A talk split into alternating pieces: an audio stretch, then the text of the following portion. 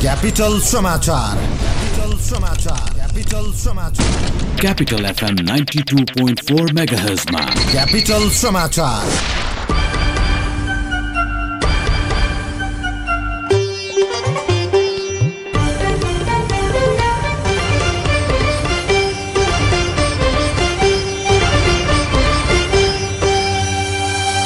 नमस्कार दिउँसो तीन बजेको क्यापिटल समाचारमा स्वागत छ। उपस्थित छु जगत भण्डारी सुरुमा मुख्य समाचार। नेकपाको स्थायी समिति बैठक सुरु। अध्यक्षद्वय ओली र दाहालले राजनैतिक प्रतिवेदन पेश गर्दै। तेत्तिस किलो सुनसहित भारतबाट दुई नेपाली पक्राउ। सुन गत वर्ष त्रिभुवन अन्तर्राष्ट्रिय विमानस्थलबाट हराएको हुन सक्ने गृह मन्त्रालयको अनुमान। भारत प्रशासित कश्मीरमा भारतीय सुरक्षाकर्मी र आतङ्ककारी बीच भिडन्त हतियारधारीलाई नियन्त्रणमा लिने प्रयास जारी। र सैतिस स्मारकीय डिभिजन लिगमा च्यासली युवा क्लबको चौथो जित दर्ता ब्रिगेड बोइज दुई शून्यले पराजित। ल हेर त यो पालि नै फेल भएछ। के गरेर खान्छ सय तैले? पढाइ छैन खाडी नै जाने भइस् त। पढाइ नभएर के भो त? सिप चाहिन्छ खान र लाउन। अनि देश र विदेशमै काम पाइने। एस्काभेटर तालिम सिक्न जानुपर्छ। सिटिभिटीद्वारा सम्बन्धन प्राप्त। निजी क्षेत्रको एक मात्र आठ वर्षदेखि सञ्चालित construction equipment training and service centre प्राली त्रिपुरेश्वरमा जहाँ दक्ष अनुभवी इन्जिनियर र अपरेटरहरूबाट प्र्याक्टिकल सहितको एस्काभेटर अपरेटर तालिम दिइन्छ। त्यसैले सिप सिक्ने किनकि सिप नै शक्ति हो। फोन नम्बर सन्तानब्बे पाँच दस अन्ठानब्बे तिन तिन तिन। सन्तानब्बे पाँच दस अन्ठानब्बे तिन तिन तिन। क्यापिटल समाचार तपाईँ मोरङको radio Sarangi one one point three megahertz र पोखराको radio Sarangi ninety three point eight मेगाहससहित देशभरका विभिन्न एफएम स्टेसनहरूबाट एकैसाथ सुनिरहनु भएको छ। समाचार अब विस्तारमा। नेपाल कम्युनिस्ट पार्टी नेकपाको स्थायी समिति बैठक सुरु भएको छ। पार्टी केन्द्रीय कार्यालय धुमबाराहीमा सुरु भएको बैठकमा पार्टी अध्यक्ष एवं प्रधानमन्त्री केपी शर्मा ओली र अर्का अध्यक्ष पुष्पकमल दाहाल प्रचण्डले राजनैतिक प्रतिवेदन पेश गर्ने कार्यसूची रहेको छ। बैठकले एकता प्रक्रियामा बाँकी रहेका काम कारवाहीलाई टुङ्गोमा पुर्याउने बताइएको छ। गत जेठमा तत्कालीन नेकपा एमाले र नेकपा माओवादी केन्द्रको बीचमा पार्टी एकता भई नेकपा बनेपछि प्रदेश समितिका पदाधिकारी र सदस्यको चयन भए पनि जिल्ला नगर गाउँ तथा स्थानीय पार्टी कमिटीको एकताले पूर्णता पाउन सकेको छैन।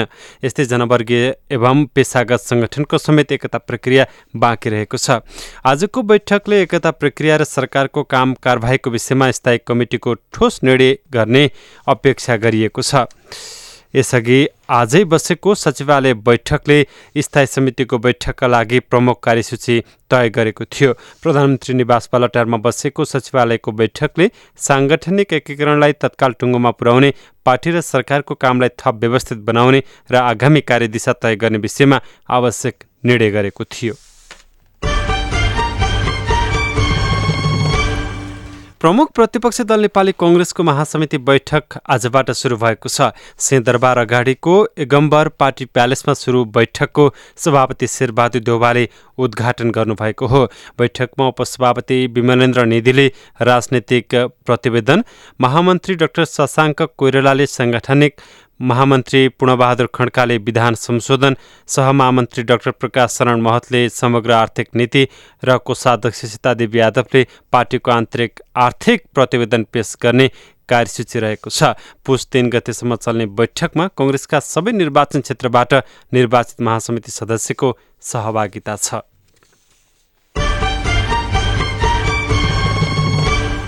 सरकारले तेत्तिस किलो सुनसहित भारतबाट दुई नेपाली पक्राउ परेको जानकारी दिएको छ। गृह मन्त्रालयले पक्राउ पर्नेमा इटहरीका हेमप्रसाद शर्मा र राकेश प्रसाद रहेको जनाएको हो। भारतको डाइरेक्ट टुरिस्ट रेभिन्यू इन्टेलिजेन्स ब्युरोले उनीहरू दुवैजनालाई गत डिसेम्बर सात तारिकमा पक्राउ गरिएको नेपाल सरकारलाई जानकारी गराएको छ।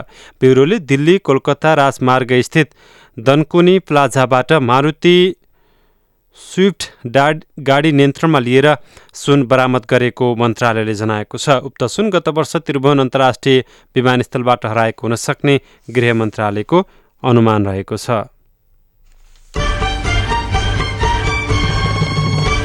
सत्ताइस बुधे घोषणापत्र जारी गर्दै राष्ट्रिय जनमुक्ति पार्टी प्रदेश नम्बर पाँच परिचालन समितिको अधिवेशन बुटोलमा सम्पन्न भएको छ।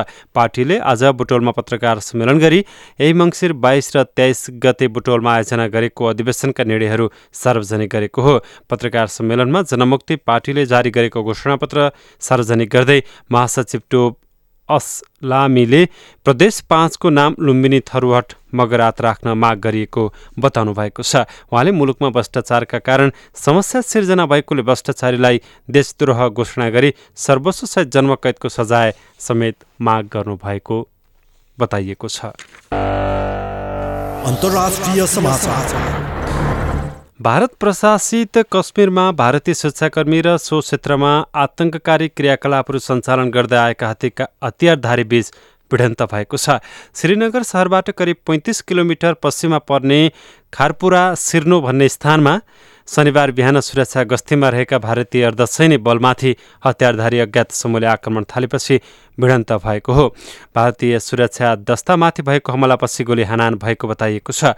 हाल उक्त क्षेत्रको मोबाइल फोन सेवा रोकिएको छ भने त्यस वरपरको राजमार्ग र शाखा बाटोहरू पनि बन्द गरेर हतियारधारीलाई नियन्त्रणमा लिने प्रयास जारी राखिएको अधिकार कर्मीहरूले बताएका छन्।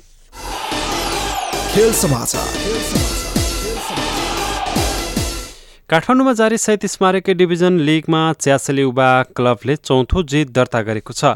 हल्चोक स्थित सशस्त्रको खेल मैदानमा आज भएको पहिलो खेलमा ब्रिगेड बोइजमाथि दुई शून्यको नतिजा निकाल्दै च्यासलले चौथो जित दर्ता गराएको हो।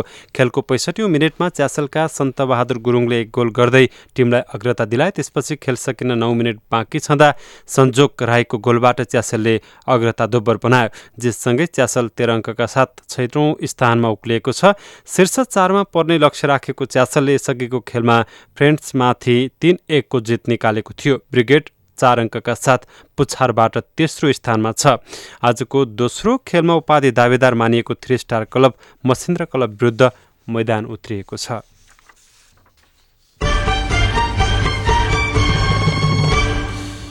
भैरहवा ग्लाडिएटर्सलाई सात विकेटले हराउँदै Kathmandu Kings Eleven Everest Premier League क्रिकेटको प्लेअफमा पुगेको छ।